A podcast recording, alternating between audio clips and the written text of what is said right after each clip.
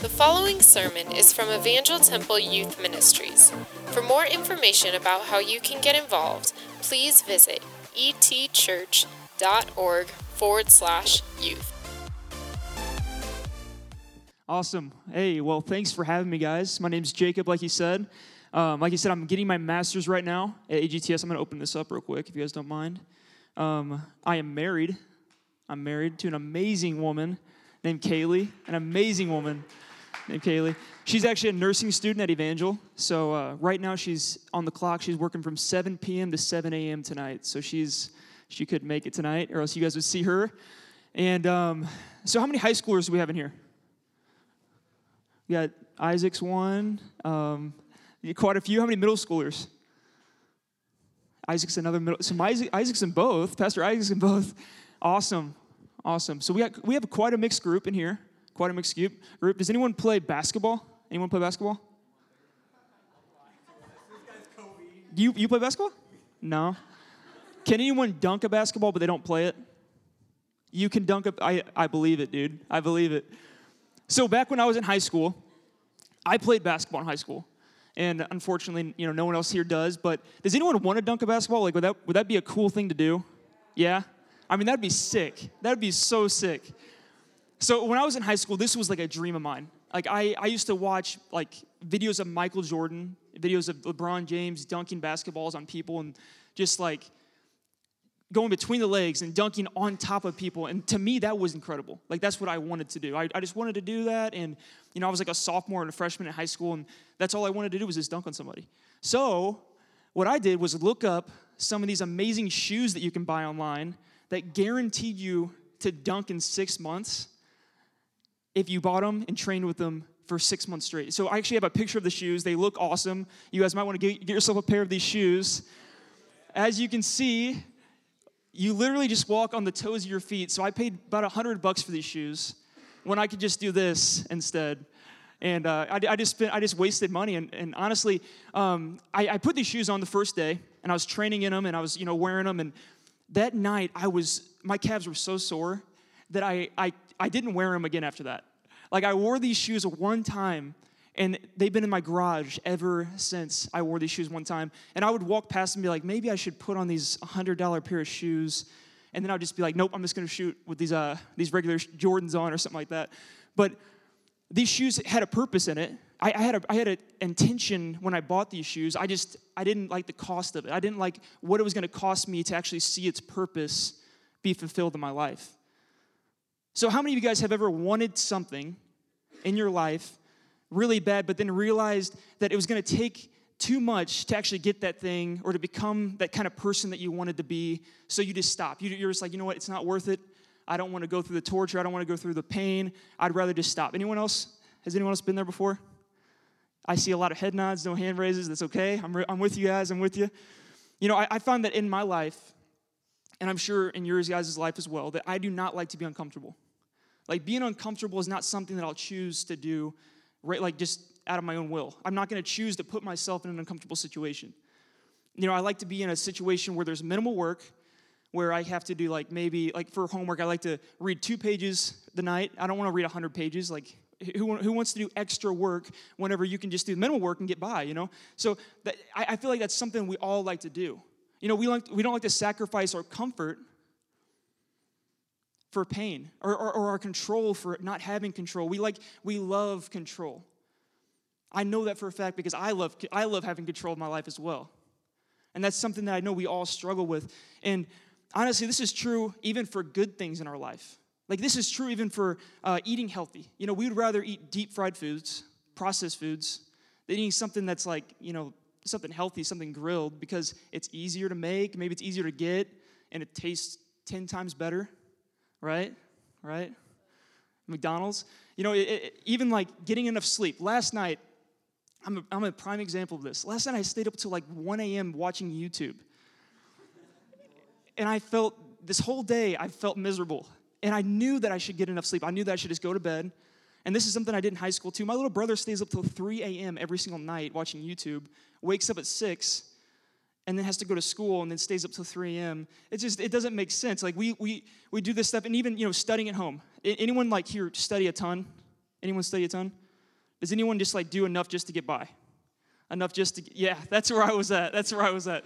I would literally come home and I would not study. I'd play video games and then I'd just wing it, wing it during the test. I would just like, you know, if, if I, hopefully I get an A. If I don't, it's okay because I didn't care. Or, you know, working out. I, I hate, I honestly, I work out, but I hate it. Like, it, it does not feel good. And if there was a pill that I could take that would allow me to never work out again in my life and I could just have the results, I would take it in a heartbeat. If I could eat whatever I wanted to and I would never have to work out a day in my life, I'd never have to run, I'd never have to lift weights, nothing. I would take it in a heartbeat. Anyone else? Anyone else do that? Come on, you guys. You, does anyone like working out? Anyone like? You guys do? You'll see. Wait, wait a couple years. Wait a couple years. You'll see. so the truth is this. You know, we don't we don't like to give up control over our life and do these things that might be beneficial for us because they they put us in a place of discomfort. You know, that's true in our spiritual lives as well. And the thing is, we, we fail to recognize that our discomfort can actually help us experience like benefits and actually push us in the right direction. We fail to recognize that sometimes in our lives, and we find a story of a man in the Bible who shares the same exact problem. He likes to hold on to things a little too tightly. He likes control. He, he doesn't want to let go of something because he just enjoys having the control over it in his life. So, if you guys have your Bibles, uh, you guys want to turn with me to Mark chapter 10, and I just spit all over the front row. I'm sorry about that. The spit zone, as Isaac said, Pastor Isaac. Mark chapter 10, verses 17 through 22. It's up on the screen if you do not have your Bible. All right, here we go. We're just going to read it real quick. And it says, As he was setting out on his journey, a man ran up to him and knelt before him. This man who was setting on his journey is Jesus. And this man knelt before him and asked him, Good teacher, what must I do to inherit eternal life? And Jesus said to him, Why do you call me good? No one is good except God alone. You know the commandments do not murder, do not commit adultery, do not steal, do not bear false witness, and do not defraud. And you know what? Honor your mother and father. And he said to him, Teacher, all of these I have kept from my youth. And Jesus, looking at him, loved him and said to him, You lack one thing. Go Sell all that you have and give to the poor, and you will have treasure in heaven. And come, follow me. So, disheartened by the saying, he went away sorrowful, for he had great possessions. He had great possessions. Can someone say he's rich? He's rich. Say it. Let's hear it. Yeah. So, hey, so let's break this down a little bit. Uh, so, Jesus is going on this journey. So, that's the man who's going on the journey. And uh, while he's on this journey, this man spots him and he runs up to him and he kneels before him. So we know this man is rich. You guys just pronounced it out, out there, and we see it at the bottom of the passage. And during this time, for a rich man, for any man in general, but for a rich man to run up to somebody and kneel before them shows a great amount of respect and a great amount of eagerness because that's not something that this culture was, was used to doing. This was not a normal part of the culture. Like today, we might run up to someone if we were excited to see them, just normally, that's a part of our culture. But back then, running was not just a normal. It wasn't a normal thing. You would walk to somebody. You would you wouldn't run towards somebody and kneel before them. That shows an, an, an enormous amount of respect, an enormous amount of eagerness to get to this person. And it says that he calls him good teacher. It says that he says, uh, Jesus, you know, good teacher, what must I do to inherit eternal life? It shows us that this man was very sincere in his approach to Jesus. It, this wasn't just a normal man that he was like, you know, uh, I'm going to come up and and just ask this guy a question. He was asking him a, a very important question. You know, he, he recognized that, that this man, Jesus, was someone that was special, that someone was, this was like the opportunity for him to go to this person that he knew a lot about. Obviously, he wouldn't just run up to someone and call him good teacher if he didn't know that this guy had good character, that this, that this guy was important, this guy was special. And that, you know, there's something about Jesus that drew this man in. You know, we don't know if he, he heard stories about him from his friends. We don't know if he uh, witnessed some of the miracles he performed. We don't know if he saw him from a distance with binocular, binoculars just laying on the ground, looking at him. We don't know if he was stalking Jesus, but what we do know is that this man knew about Jesus. And he asked him this question. He said, What must I do to inherit eternal life? Or essentially, you know, what, what must I do to have a right relationship with God? And the key component that jumps out to me in this verse, in verse 7, 17, it says, What must I do? What must I do to inherit eternal life? The word do. Because during this time, people believed that in order to have right standing with God, you had to do something. You had to do something. It was by your works that you could earn his approval. Their mind was fixed on if I do this correctly, then I'll be approved by God. Then I'll be accepted and okay before God. And this man had the same exact mindset. This man was approaching Jesus with the same question. He wanted to know what he could do externally in order to earn God's approval of him across the board. He wanted to be able to control his outcome by earning his acceptance. He's what, what must I do to inherit eternal life? And I would willing, be willing to bet that there are a lot of you out there right now that probably have the same mindset. And maybe you don't even recognize it. You, you know, it's not something you're like, God, what must I do to inherit eternal life? You're not asking that question, but it's in your actions and your thought process. It's kind of like it's like a religious checklist. You know, you're like, if I pray today, check. Man, maybe God will show favor on me. Maybe God will, will bless me because I just prayed. Or, you know, if I read the Bible today, check.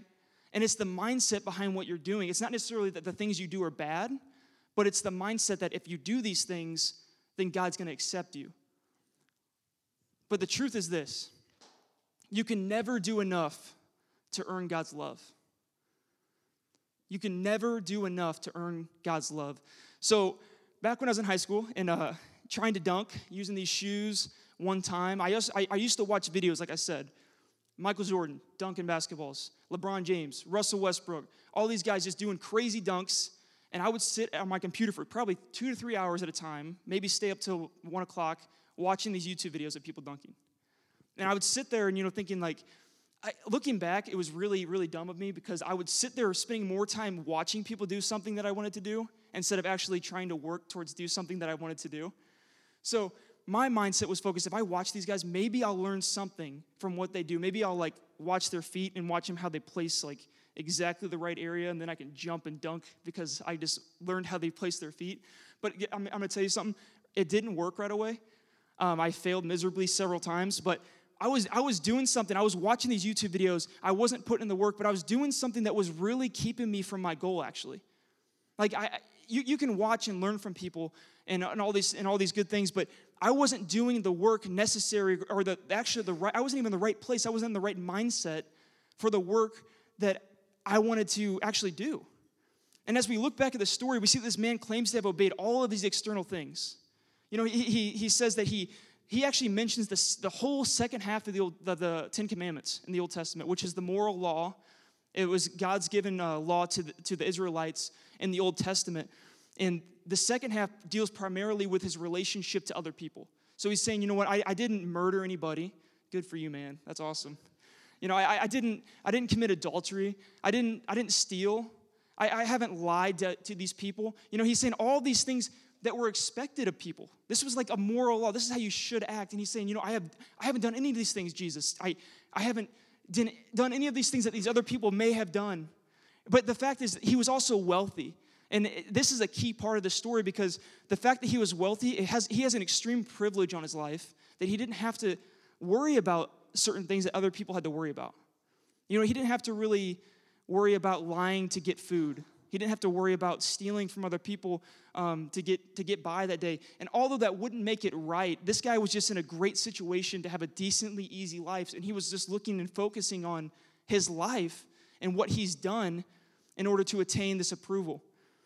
And he thinks that his lifestyle and actions are going to earn him this eternal life that he's seeking. He, thinks that these actions are going to be what Jesus says, you know what, you, you, you're awesome, dude. You, you got eternal life. Like, that's, that's it. You're, you're in heaven with me, dude. And that, that's what he thinks. And people around him, the people like his friends, probably respect this dude a ton. Because in this culture, wealth, it, it, it was mostly thought of as people who were blessed by God, people who, you know, were favored, people who were powerful, because power and money, especially during this time, were like hugely tied together.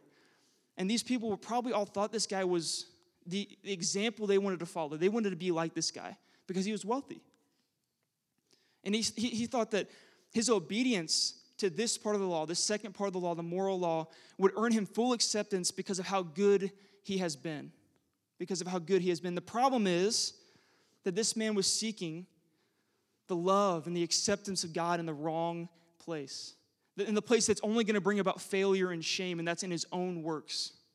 In his own works, in his own doing, and what he could do. It's like me wanting to dunk a basketball after watching only, only watching YouTube videos. Like, there's no way that's going to help me. That's actually not going to help me. But, uh, and the only reason why I do know that his own works will lead to failure and shame is because I've failed and have shame in my life. I have had shame in my life when I fall short, when I rely on myself, when I rely on my own works to earn me acceptance. You know, I know my how sinful my own human nature is. You know, I, I know how much I need God's forgiveness. I know how much I need God's mercy and grace in my life every single day because I'm not perfect. And I know how relying on yourself, relying on doing the right things only, and thinking that you have to earn something like God's acceptance and God's love, it only brings about failure and it only brings about shame. I know there's no way that I can stand before God and be like, I, I earned this. I earned this salvation. I earned your acceptance. I know there's no way that I can do that because it's not true. You know, I have faults in my life. I still have, I still have faults in my life, and there's no way that this man has not made one mistake in his life where he can walk to Jesus and be like, I've kept these 100%. I haven't lied one time. Because even if he lied when he was a teenager, you know, trying to press, impress a girl or something like that, like saying he can bench 300 pounds and he can only bench 295 or something, even if he lied just a little bit, he's still guilty of breaking the entire law. Because if you look in James 2:10, we're actually going to, it's going to be on the screen. It says this, for whoever keeps the whole law and yet stumbles at just one point is guilty of breaking all of it. So even if he lied just one little time, he's guilty of breaking the entire law. And it says this Romans 3:23 for all have sinned and fall short of the glory of God. So this man who's talking to Jesus, this man who's approaching him and saying, you know, I've never I've never done any, any of these things. This man, you know, me, you guys, Pastor Isaac, you know, we all fall short of being good enough in our own humanity to earn God's acceptance. We all fall short of being good enough to earn it. And part of this problem with thinking that we can earn God's love is because we want to be able to control the outcome by measuring it externally. You know, we, we, we could get, if we could get away with the bare minimum, I think a lot of us probably would. I know I would. If I, if I could get away with the bare minimum and still think that we're in a healthy relationship God, that's probably the way that we would kind of gravitate towards. You know, we can help our neighbor with something and do the right actions, but have a poor attitude about it in our hearts. Or, you know, we could talk nice to someone to their face, but behind their back, actually be jealous and hate them inside. Or, you know, we can sexualize people and demean them, but as long as we don't actually act upon it, then it's not really wrong. And, and that's, that's the things that this mindset leads towards is, is that as long as I don't act, as long as I don't do these things where people notice, then it's not wrong. But Jesus actually rebukes this kind of mindset in the Sermon on the Mount. He actually completely throws away this kind of mindset. Because it's not only about what you do externally that matters to God, it's about what's going on in, you internally. He wants your actions and your attitude to reflect His goodness, not just your goodness. Because ultimately, when your heart and your mind are God's, then your actions are going to follow anyway. And from this man's words, we see that his, this man's identity, you know, we're in a series of identities revealed. This man's identity was built around his control.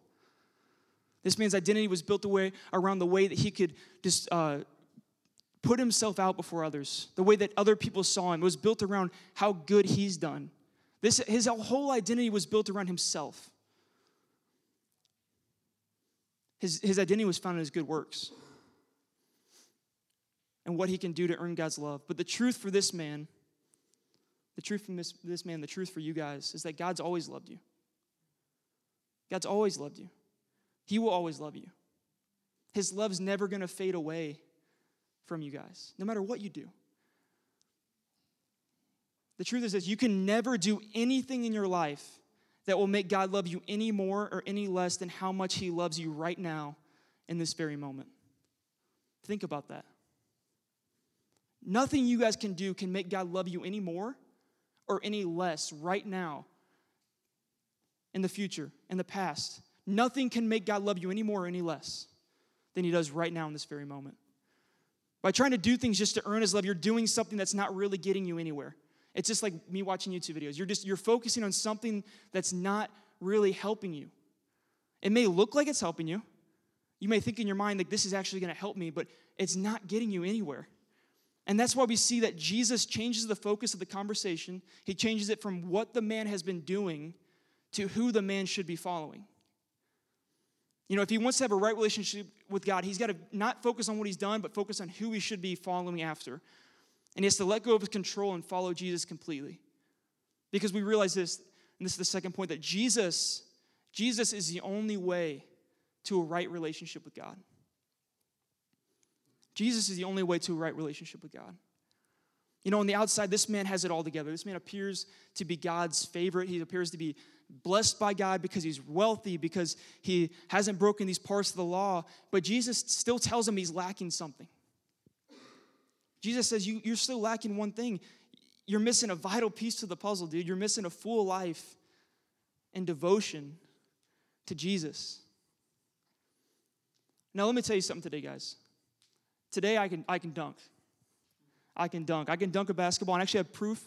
If you want to throw up that picture, this is me and my little brother, and I'm dunking on him. Does that look pretty sweet, huh? That's pretty sick. That's pretty sick. But hey, let's look at the next picture.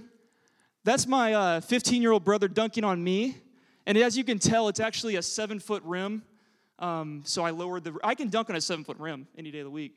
I don't have to. I don't have to dunk on 10 feet. But just, but just looking at these two pictures, the first picture you saw, if you want to go back to that, man, you can't tell that's short. I mean, I guess you guys probably assume so because I'm pretty pretty far up there. But it just you guys can't tell that short until you saw the next picture, and you saw a 15 year old just dunking on top of me. And I'm actually going to delete that after this, this sermon because uh, I don't want proof of that. but, you know, it makes me think about the times in my life where I looked like I had it all together on the outside, but I really was a complete mess in my relationship with God on the inside. You know, I was doing all the right things. I was, uh, you know, doing everything that you would expect me to do as a Christian. But I didn't care about my relationship with Jesus. I didn't care about spending time with God. I wanted to be able to have the rewards of a Christian life, but I didn't want to make the commitment to follow Jesus completely in every area of my life. You know, these are the times that we, we kind of forget to think about. And I wanted to still have control over these certain areas. You know, I, I didn't want to spend time with God daily, I didn't want to spend time reading His Word. I, I didn't want to stop doing the things I shouldn't be doing. I didn't want to open my life up to allow Him to change me internally and externally. I didn't want to, I don't, I didn't want him to make complete control over my life. I just wanted some things that I was like, you know what, you can, God, you can have this part of my life, and I'll hold on to the rest. And maybe this is something that you can relate to. Maybe this is something you've experienced. I'm sure, I'm sure you guys have all kind of gone through a similar situation, but the amazing thing that even in those situations, Jesus still loves you. Jesus still calls you to come and follow him completely. Jesus still called me to come and follow him completely, even though I was looking at the wrong things. Even though I was focused on the wrong things in my life and focused on the wrong things while I was following Jesus and trying to follow Jesus, if, if you check out in verse 21, it says this And Jesus, looking at him, he loved him. He loved him. And he said to him, You lack one thing. Go, sell all that you have and give to the poor, and you will have treasure in heaven. And come, come follow me. Man, he loved him. This man just tried to hype himself up like no one's ever heard of before. He said, You know what, Jesus, I've never failed any part of the law. I'm that good. And I mean, if someone was to, if someone were to brag like that in front of me, I'd be like, dude, I'm gonna prove you wrong. And I'm gonna show you how, how wrong you really are. But Jesus looked at him and loved him. Like this, Jesus had so much grace and mercy for this guy. And Jesus, you know, he's not calling this man to poverty just for poverty's sake. He's not calling him to sell all his stuff and give away his things just for the sake of selling everything. He's calling him to a life of discipleship. He's calling him to a life that was just more of an instruction, but it's a life that would imitate the person you're following. It was, it was a life that would imitate Jesus, his way of life. It would, he would spend time with him every day. He would follow him and see what he, what he did and how to live.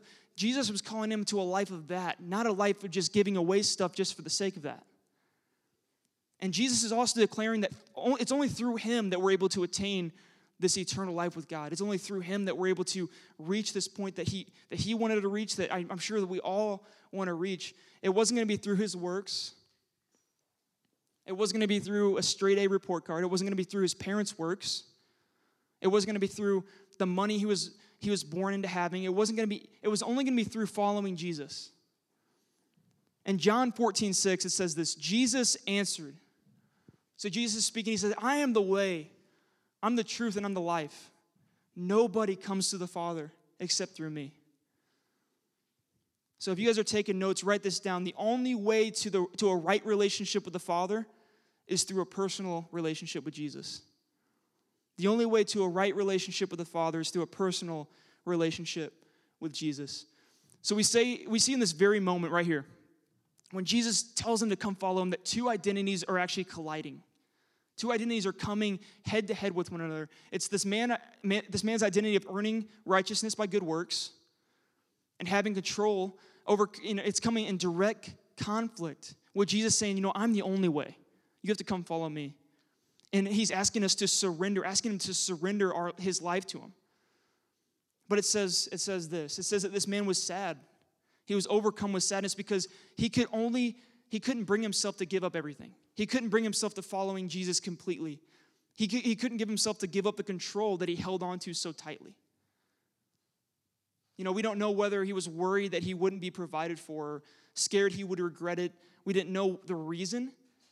But all we know is that he turned down the only way to get what he was seeking. Because he was so focused on the control of his own desires and the, the control of his own life and what he thought was right and what he could do to earn what he wanted. And he decided not to follow the Son of God because it was too painful. It was too much of a sacrifice. It was too, too much of a hard it was too, too hard for him. You know, there's just something in him that he just, he just couldn't do it. And his desire for God and eternal life with him was real. Like if you look at the story, if you want to throw back, back to the verse, the passage, you know, it, if you read through that story, his, his desire was real. Like him running and kneeling before Jesus, that's real. That's, that's genuine. His, his earnest approach to Jesus was authentic. Like he, this was all real. But all of that went away when he had to let Jesus be the Lord of his life. It, it, was real up to a point. It was real until he's like, oh, you, but Jesus, you want that part of my life? Are you sure? Are you sure? I mean, I can, I can tell you I can do all these right things, but are you sure you want that part of my life? Everyone else thinks I'm good. Why can't you just say I'm good? But there was something deep inside of him that Jesus knew that he was holding on to still. There was something that he was hiding from other people, and even hiding from himself, probably, that Jesus knew he had to let go of. You know, maybe today uh, you feel like you're, you're in a similar situation, or you have been in a similar situation. You know, you're holding on to things in your life that you know Jesus is calling you to let go of. You know, because they're taking the place of Him in your life.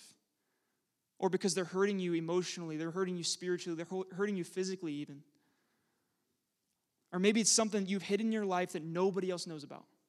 It's something that's so deep in here, so deep in your heart, and so deep in your mind that you haven't shared with anybody. But it's something that God knows and that God's working in your heart right now for you to give it up, for you to like let go of it and just fully de- de- be devoted and committed to Him. Because, I mean, come on, guys, it, it's not about being perfect. It, it, it, like Jesus wants his heart. Jesus wanted this man's heart. He didn't necessarily care about all these things that he could do. All he wanted was his heart because he knew that as soon as he got his heart, man, it's over. His actions are going to follow that. His actions are going to follow that. And it can be scary. It can be scary to surrender our control. It can be scary to let go of our, our control in our lives. Like it's still a, it's a process. It's a process, man. Like I, I still have to work through that in my own life letting up control in certain areas of my life, and it's something you have to revisit. But I would just ask you today just to just begin think about, thinking about that. Let God speak to your heart right now. Just begin thinking about, you know, what are things in your life that you're holding on to? What are things in your life that you're just holding so tightly to that Jesus has no place in that? He, he can't even get into that area because you're holding so tightly to that area of your life, the area of your heart, the area of your mind. And I know right now you guys, you know, we're, we're going to have a response time tonight. So I know that you guys are all familiar with that. We're going to, um, you know, all, everyone stand up and just, if you guys want to go to any part of the room, we're just going to have a time to reflect. We're going to have a time to respond. How we're going to practically, how can you really let this word, let this, this message speak to your heart? So if everyone just stand up real quick and just do, do what you guys got to do in that. And I'm just going to pray. We hope you enjoyed this sermon. If you're not already a part of the ET family, we invite you to join us on Wednesday nights. For more information, visit etchurch.org. Thanks for listening, and we hope to see you soon.